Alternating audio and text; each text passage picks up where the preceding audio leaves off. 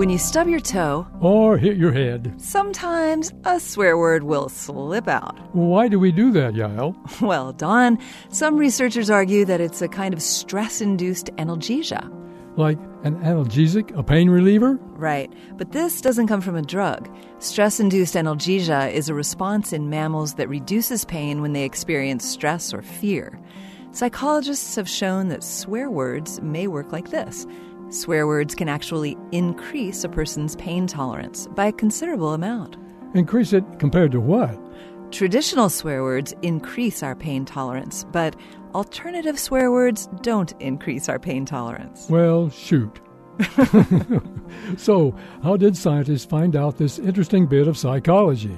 Researchers at Keele University measured the pain threshold in people. They instructed each participant to hold his or her hands in an ice bath. Their pain threshold was measured by how long it took for a person to feel pain. Pain tolerance was measured by how long a person could keep their hand in the freezing water. And they were cursing like sailors the whole time? Each participant took the challenge four times and repeated one of the test words each time.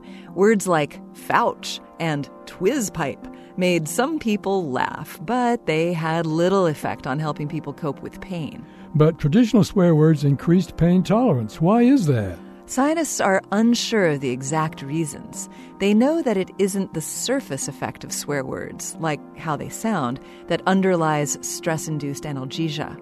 There's research to suggest that swearing increases pain tolerance because it triggers the fight or flight response and psychologically numbs pain. This moment of science comes from Indiana University. I'm Don Glass. And I'm Yael Ksander.